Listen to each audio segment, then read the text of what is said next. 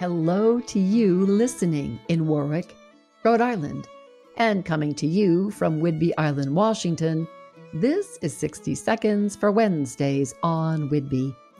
Like me, I bet you recognize that it takes imagination and experience to produce the right idea.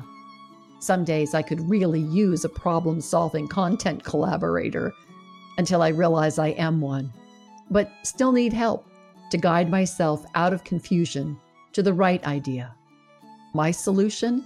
A five part technique I borrowed from James Webb Young. 1.